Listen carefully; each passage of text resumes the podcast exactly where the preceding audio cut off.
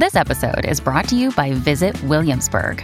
In Williamsburg, Virginia, there's never too much of a good thing. Whether you're a foodie, a golfer, a history buff, a shopaholic, an outdoor enthusiast, or a thrill seeker, you'll find what you came for here and more. So ask yourself, what is it you want? Discover Williamsburg and plan your trip at visitwilliamsburg.com. This episode is brought to you by Saks.com.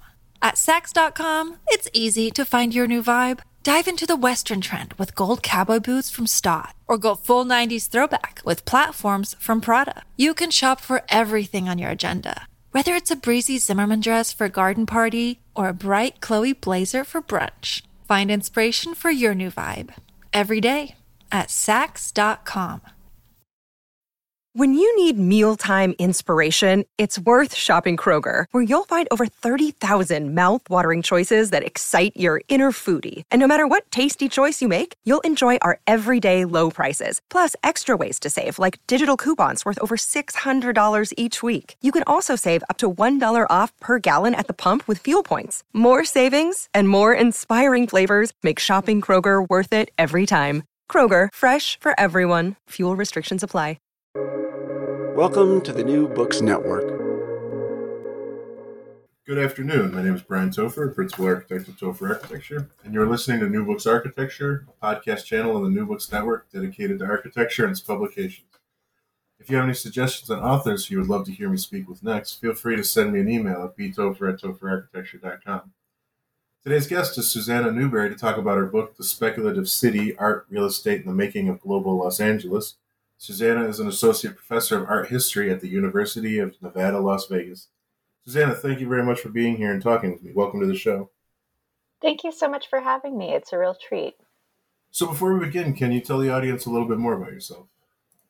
Absolutely. I am, as you said, a professor of art history, which is a little bit of an uneasy disciplinary setting for me because I work on questions of urbanism, art, architecture, and really what motivates me is to understand the extenuating effects of works of art on the world. That could intersect with economic geography just as much as it could intersect with talking with an individual artist or student about the meaning of their work, and I enjoy all aspects of that. I publish somewhat frequently about all of those different topics, and most recently have worked on aspects of video art and television, sort of getting ready for the internet age, as well as thinking about the visuality of remote conflict coming off of the 20 years of war in Iraq and Afghanistan, and the ways in which those visual messages of geography, landscape, action and ethics affect us today, and perhaps how they'll affect us in the future. Great. Definitely a unique perspective on a subject that I think we've kind of heard from, we usually hear from kind of architectural, and while that's definitely there, I think it's great to hear an outside perspective in the art world. And so the first question I had was, the idea of speculation is very prevalent in the book. I mean, it's even in the title. And so I was wondering if you could elaborate for us a little more on how that ties into the overall theme of the book. Speculation, as I write about in the book, is a complicated topic, but one that at least initially has a very straightforward definition. And that definition tends to be financial. Traditionally, speculation refers to the process of investing monetarily in an entity at a low price, expecting that eventually the price will rise and that you will make a significant return on your investment. That seemed appropriate when addressing questions of art specifically, because in the past 20 to 25 years, we've seen a market explosion in the valuation specifically of contemporary art, as well as an increasing tendency for major financial speculators and others working in the financial services industry to purchase art as part of their public portfolio, but also part of their private asset management. The other reasons that I've thought about speculation as this kind of overgirding metaphor for the book have to do with subsequent meanings. Speculation from an architectural or urban studies point of view is also a foundational concept because, in essence, a lot of architecture is speculative in the sense that it begins with a proposal and it goes through several revisions in order to be implemented and socially used. One of the things that I've observed in my sort of tangential relationship to academic architecture, of course, is that the emphasis on evaluating architectural creativity and cultural importance, at least at a high or theoretical level, tends to end at implementation. So there is quite a bit of emphasis on the speculative nature of architecture, theorizing how aspects of design or emplacement will potentially affect further design down the road. But I was interested in more of the afterlife of the design process, which is where once you've completed the building, how it becomes part of the political economy of a city, causing subsequent change to happen. The last way in which speculation sort of fits into my purview as an art historian is that speculation is a word defined in relationship to seeing. And traditionally in art history, seeing and observation are critical methods for evaluating art's creation, art's purpose, and also the way in which spectators receive messages from art and use it to influence or affect their own lives. When we look at the dictionary definition of speculation, it is sort of intensely tied to the psychological process of observing something, thinking about it, and then forecasting a meaning, which may or may not be concrete or actual, but is something that happens through interpretation through the body of an individual person. And when I think about art history as a discipline, this is how I think about it. We look at things, we write things down, we analyze them, but there is a kind of magic in interpretation, and there's a gap between itemizing the concrete things that you see or notice and then realizing what they mean to you as a person or to society as a whole. So on those three different levels, speculation is an operative framework of this book. It talks about the financial side. It talks a little bit about architectural process, but it also provides, hopefully, a deep theory of what art historians do and the way in which the public at large can think about the meaning of art in their lives as a predictive force that may have future return. Very interesting. And thank you. I think that's a great synopsis of the book as a whole. And so you mentioned the idea of kind of observing something and interpreting it after it's built. And so I know particularly the first three chapters, each focus on a photographer, an artist, I know that I personally wasn't familiar with, and each seemed to have this common theme of observing and documenting. I don't have a subject matter that people probably wouldn't have cared about. Mm-hmm. Yes. You know, I guess we'll start right in the first chapter. The gentleman, I believe, is it pronounced Ruscha? Ed Ruscha. It's a complicated one, but it's Ruscha, yeah. Ruscha. And so, he had a series of just parking lots. Mm-hmm. And so to me, that's interesting. And I want to come back to a book that it makes me think of, but I was wondering if you could explain to us kind of the importance of maybe just him or all the three artists I'm talking about, this idea of documenting something that other people probably didn't think needed to be documented.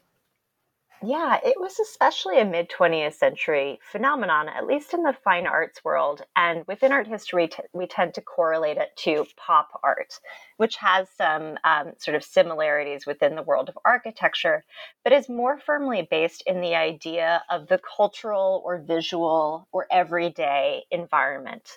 So at the time in the mid-20th century, we have people adjacent to architecture, like J.B. Jackson, commenting on the vernacular nature of most American landscapes beyond natural landscapes, and saying essentially that individuals make meaning through their daily social encounters with their surroundings, which shouldn't necessarily be limited to the natural world or the social world. Instead, they suggested that the visual treatment of, for example, a sign on a corner store, or the way that you arrange your wreaths and your garden gnomes and your plants in your front yard has a significant psychological impact on individual people, but also can be interpreted in order to understand the social and community values that individuals hold in their public presentation of self through signage, through ornament, and through other everyday features. Ruscha himself was an artist from Oklahoma who moved to Los Angeles for schooling. He trained as a commercial artist in one of Los Angeles's art schools at the time, and then embarked on a career as a painter and photographer who focused on representing the look of the pop commercial world. So a world of gas stations and car design and really anything that falls below critical scrutiny, but is part of that popular experience of everyday life. He's also living in Los Angeles during a time of significant change due to suburbanization, redlining, and other practices that have significant impacts for the look of the city in which he lives. And so he does turn his attention to his immediate circumstances, trying in some way to interpret or represent what he sees and present it in the world of fine art, which then triggers these art historical processes of seeing, reflecting, analyzing, and internalizing. And so the book I previously hinted at, anyone who's gone through architecture school is familiar with Jane Jacobs. And so you bring up the idea that the city is defined more about social interactions versus, planning or the built environment. And so you even bring up her book in this. And so one concept I was very interested in and would love to hear more about is the idea that LA is a city that's somewhat unique, and I'm actually quoting you, that it's more about overlapping infrastructures, and that its mobility kind of outweighs the idea of monumentality. Whereas most cities, there's monuments and landmarks, whereas in LA, you make the case that that's not the case. Yeah, that's true. And so to bring it back to Jacobs, of course, one of the things that Jacobs is famous for is talking about urbanism as a social dynamic. So the ballet of people on the street, the formation of community based on public seeing. When we think about LA, I think in general, even today, we don't think of it as an intimate city. We don't think of it as one in which there's great social mobility or interaction. In fact, we think of LA as a place that exports an image that's thought of as both homogeneous and hegemonic to the world of perfection. And what I think is interesting about being in Los Angeles is that within individual communities, you do have the Jacobsian sense of personal interaction, community care, and placemaking. However, the way that different communities share that knowledge with each other outside of the individual unit of the neighborhood is through essentially transit infrastructure. So what's one thing that everyone in LA does? Most people drive a car and park. Most people have an experience of driving on a freeway as an intensely personal experience, but also one that's shared with a collective. And furthermore, the scale of Los Angeles, as we know, is not the same scale as the 18th or 19th century scale of New York City. And so I kind of propose that there are different ways to understand community and belonging outside of that interpersonal interaction that Jacobs suggests. And probably most students of architecture are also familiar with Denise Scott Brown, Robert Venturi, and Stephen Eisenhower's book, Learning from Las Vegas. And in my interpretation, Learning from Las Vegas is actually not so different from, for example, The Death and Life of Great American Cities, because it proposes that there is a social, personal basis for interaction with the overlooked that falls below critical scrutiny, but nonetheless is extremely important in generating a sense of common belonging. And it's interesting that you bring up Learning from Las Vegas, as you said, another book that any architecture student is probably very familiar with.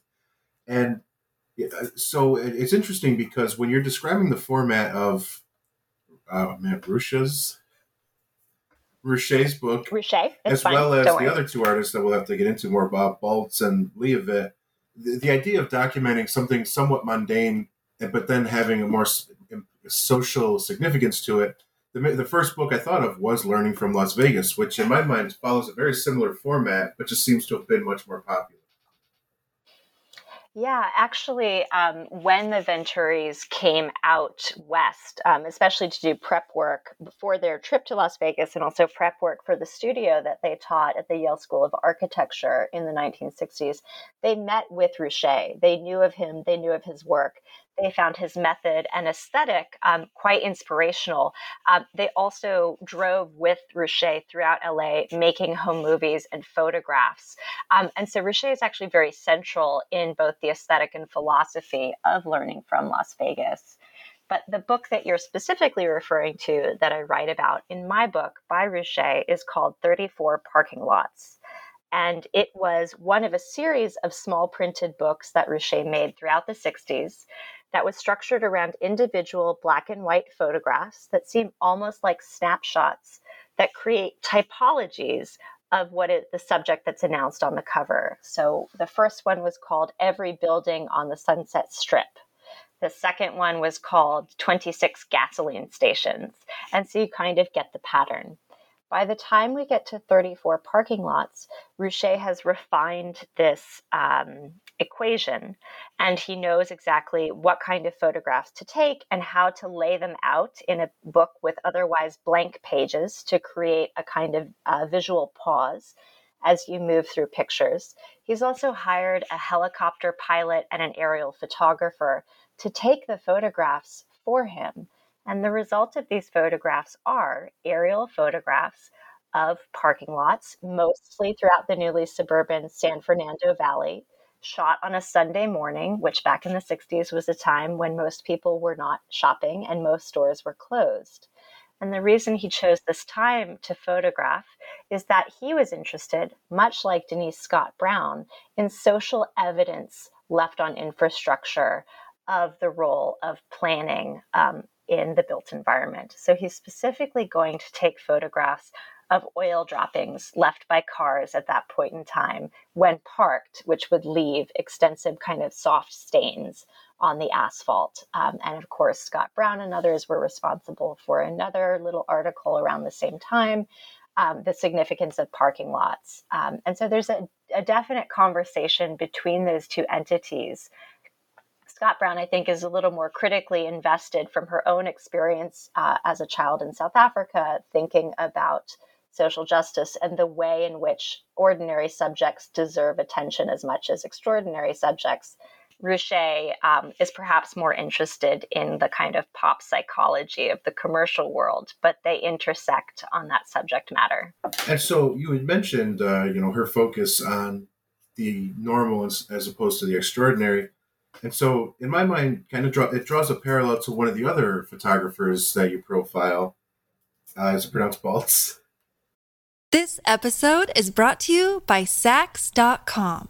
At Saks.com, it's easy to find your new vibe. Dive into the Western trend with gold cowboy boots from Stott, or go full 90s throwback with platforms from Prada. You can shop for everything on your agenda, whether it's a breezy Zimmermann dress for a garden party or a bright Chloe blazer for brunch. Find inspiration for your new vibe every day at Saks.com.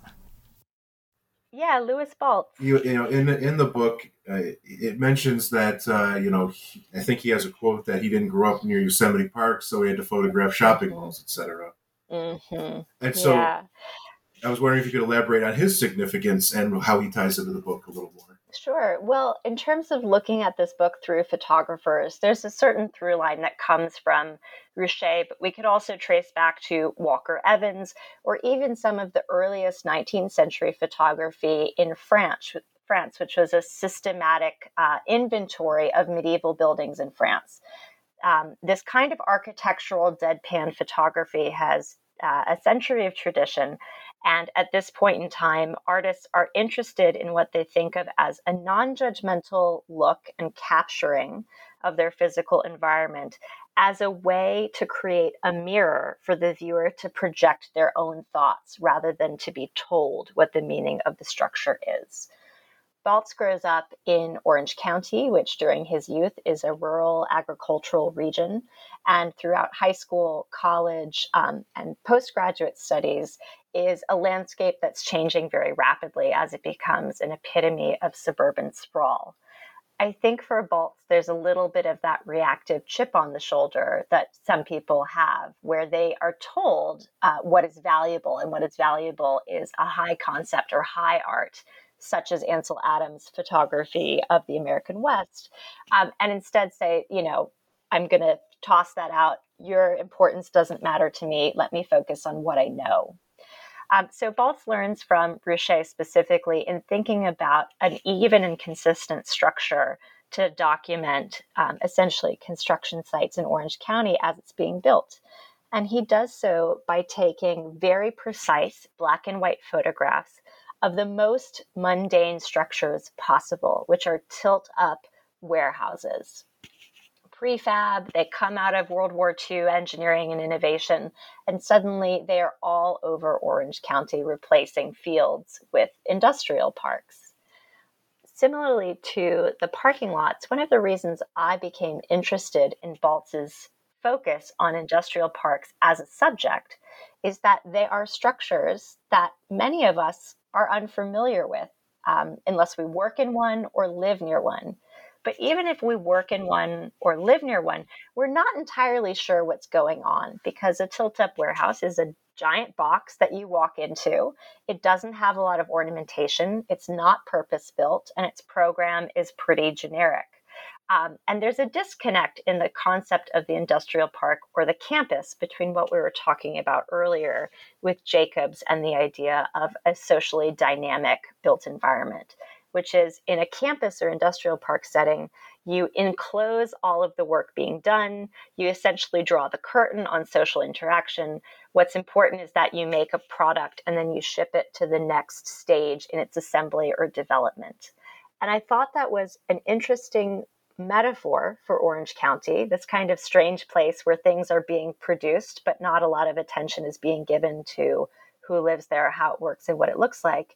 And Baltz's visual insistence on treating that landscape as a very precise formal play of, for example, rectangles and textures of ground, the difference between the sort of neutral gray sky and the dark asphalt. In Baltz's work, these industrial parks become vivid in their tonality and their shape, and you begin to look at them almost like they are abstract paintings. Just to tie it sort of back a little bit further, from an art historical perspective, when we think about abstraction, so a non-signifying way of making visual material, we think of it as exactly a kind of prompt for further personal speculation. My favorite illustration in the whole book is a little political cartoon from an Orange County magazine of two guys in suits wearing glasses standing at what we take to be an art opening. And they're looking on the wall at a painting, which is a black background and then a series of thick white lines going over it. And the caption is, "We're working on something like this at Aeronutronic." The reason it's my favorite is that it takes the kind of emerging professional class of Orange County, people who work in aerospace and defense parts. It combines it with something that was in common cultural currency at the time, this idea that abstract art is meaningless unless it signifies something to the viewer. And it allows the reader to find a connection between a work of art that doesn't tell you what it is, and an industry that's just emerging. And the reason I like that is the physical envelope of Orange County, and particularly Irvine, California at the time, is precisely that. It exists, but it is abstract because it doesn't tell you what it means, either on its surface or in terms of what happens inside of those buildings, because they immediately go elsewhere to be assembled.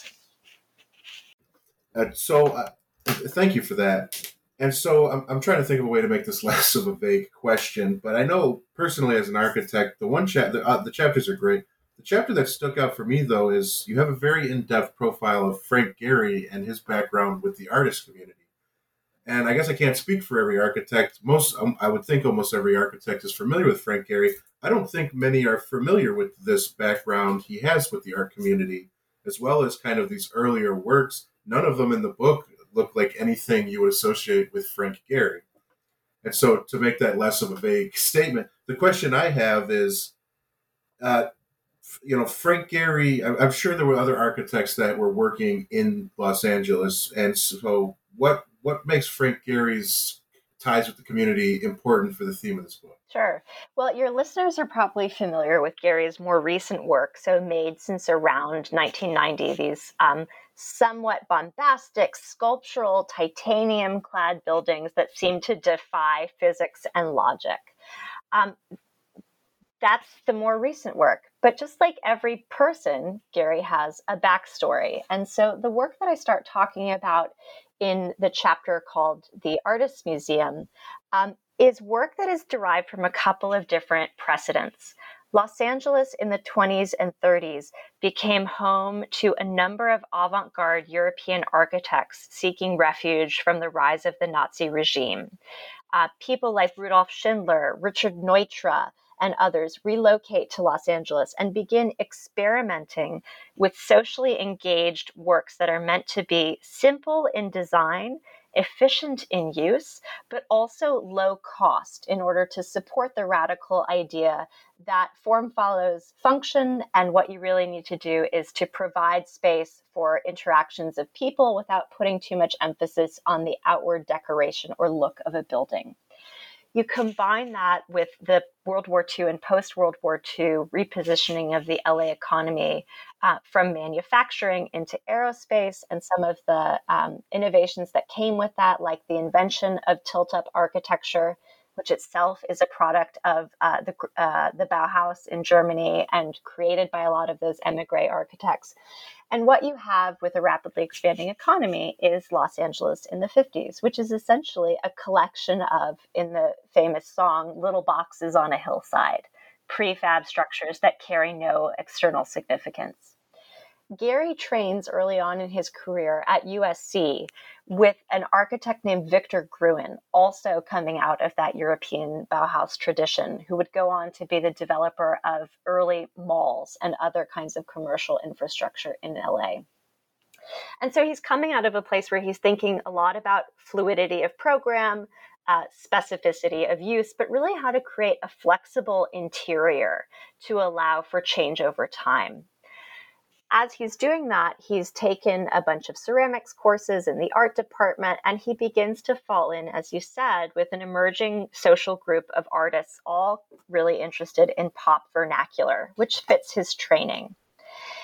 Among his earliest commissions are homes and studios for those artists. And of course, a studio is a purpose-built structure that needs to be flexible on the inside to scale up or down to whatever the artist wants to make inside. And through his conversations with artists who are essentially, in a way, construction workers on a different scale, he focuses on their use of raw materials rather than their end product of a finished work. And he takes inspiration from that, beginning to adopt a vocabulary of basic raw materials, so 2x4s and plywood and poured concrete. And he begins to write his own architectural story based on exposure of raw materials and an ordinary look on the outside to blend into the street-level built environment, but also to downplay the significance of outward appearance versus internal function. We can kind of think of that as similar to Ruscha's focus on parking lots. Parking lots, they are an equation. It's really simple. You paint these stripes, and they go around the building, and that's how you do it. Gehry's earliest work literally exposes some of those construction mechanisms. So instead of finishing off all the walls inside of a studio, he will leave the 2x4s as struts. He doesn't cover plywood. He doesn't cover up ductwork. He begins to see the artist's studio and artist's dwelling as akin to the internal structure of the artist's mind, with all kinds of structure and influence left exposed. And that's really where he gets his first traction as an individual architect, moving on from the Gruen apparatus. And it becomes his signature, as I talk about in the book, over the next couple of decades, as he continues to work specifically with artists and cultural institutions to become what he thinks of and what others think of as an artistic architect, someone not necessarily obsessed with function, but who chooses materials that can be deeply interpretive. And so by the time he gets bigger commissions, for example, for the Museum of Contemporary Art in Los Angeles, he has honed this aesthetic, this kind of rough aesthetic of things in process. He has constructed an oeuvre that sees that visual significance as symbolic of what is artistic, unfinished materials that are open to interpretation. And he even goes so far to renovate his own early 20th century Dutch colonial house in Santa Monica in the same way, with an exposed lathing and chain link fence, and all of these kinds of visual signatures that later architectural historians and theorists will remark upon as postmodern, laying bare the tools by which something is made instead of focusing on the finished formal product. Like I said, very interesting to see that side. I don't think a lot of us see. So now all of our architectural trivia is a little more deep now. Well, we all start somewhere. And I think what is fascinating about focusing on Gehry's early work is that, as I said before, the image we're used to is of exterior bombast. And yet, one of the ways in which he comes to sculpturalism is by very carefully calibrating, studying, and aligning himself with sculptors and artists at the time. And of course, everyone's personal style changes. And I think it's part, perhaps, of a generational shift from 36,000 feet towards the idea of the external appearance being everything that matters, the sign being the most important, the performance of self being more important than the internal workings of how you get there. Absolutely. And so, of course, there's much more we could cover, and I say this all the time, but I'd hate to keep you here all day. But one question that I'm curious about is, since the book has been published, what have you been working on and what projects have occupied your time? A number of them, actually. I mean, as your listeners will know, your professors are always busy, and art historians are no exception. And sometimes when you're working on your own scholarship or creative projects, they overlap. So one of the things that became important to me as I finished up the book was really emphasizing that point I made earlier about the agency or effect that works of art have in the world. And I became particularly interested in this because of a now historical event, the 2008 credit crisis, the Great Recession, and all of those economic paroxysms moving forward. So I think about that time, the 2000s and 2010s, as a historical period that we're just beginning to understand. One of the projects that I began while the book was still in publication was a look at the effect of seeing the world intimately from afar, which is also kind of a metaphor for thinking about these ordinary built environments. In 2011, I was at the Venice Biennale, which is a famous exhibition every 2 years of contemporary art that happens in Venice, Italy. And I was struck by a particular video by the Israeli artist Omer Fast. It was a 3-channel video, meaning that 3 different syncs of a visual product were being shown at the same time on 3 different screens. So there's a little bit of architecture in that. And the video was of images of drone warfare and the lead up to remote aerial combat in Iraq and Afghanistan. The audio was of a former drone operator speaking, either straightforwardly or somewhat conspiratorially, to an interviewer about what it was like to sit in a dark place, in essence, in the middle of the Nevada desert, which is where a lot of that unmanned aerial combat took place, and almost as if in a video game, plan somewhat significant destruction thousands of miles away. And so what I've been working on lately is a second book that looks at that video from a domestic point of view. It takes, similar to my first book, some of the quieter underlying themes that are apparent in the visual world and makes them the focus. In this case, one of the underlying facts of the video is that the video not only features someone who lives in Las Vegas, it shoots all of the scenes in the desert surrounding Las Vegas in Nevada and California as replacements or reenactments for the Middle East. I'm interested in that partially because of the way it shows stalled developments at the edges of cities as a result of the 2008 crisis and recession.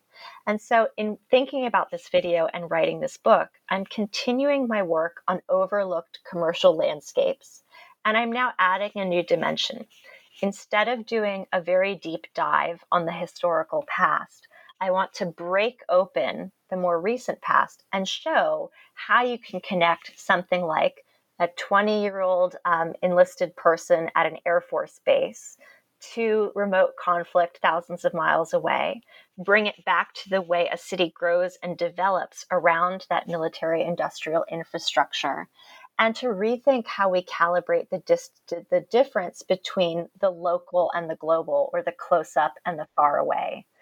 Because, of course, we know that even if we're not present at the moment of ethical conflict, we may still be connected to it in some way. So by looking at that through construction history, reevaluating the significance of Las Vegas as a city in the 21st century, and bringing in some media studies applications about virtual reality and now, of course, remote encounters, which we're so familiar with.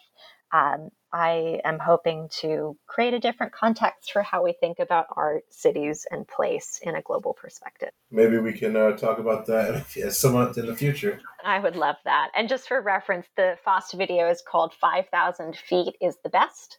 And the phrase is taken from an actual drone operator's testimony that a 5,000-foot altitude is the exact and precise altitude by which you can effectively strike a target on Earth.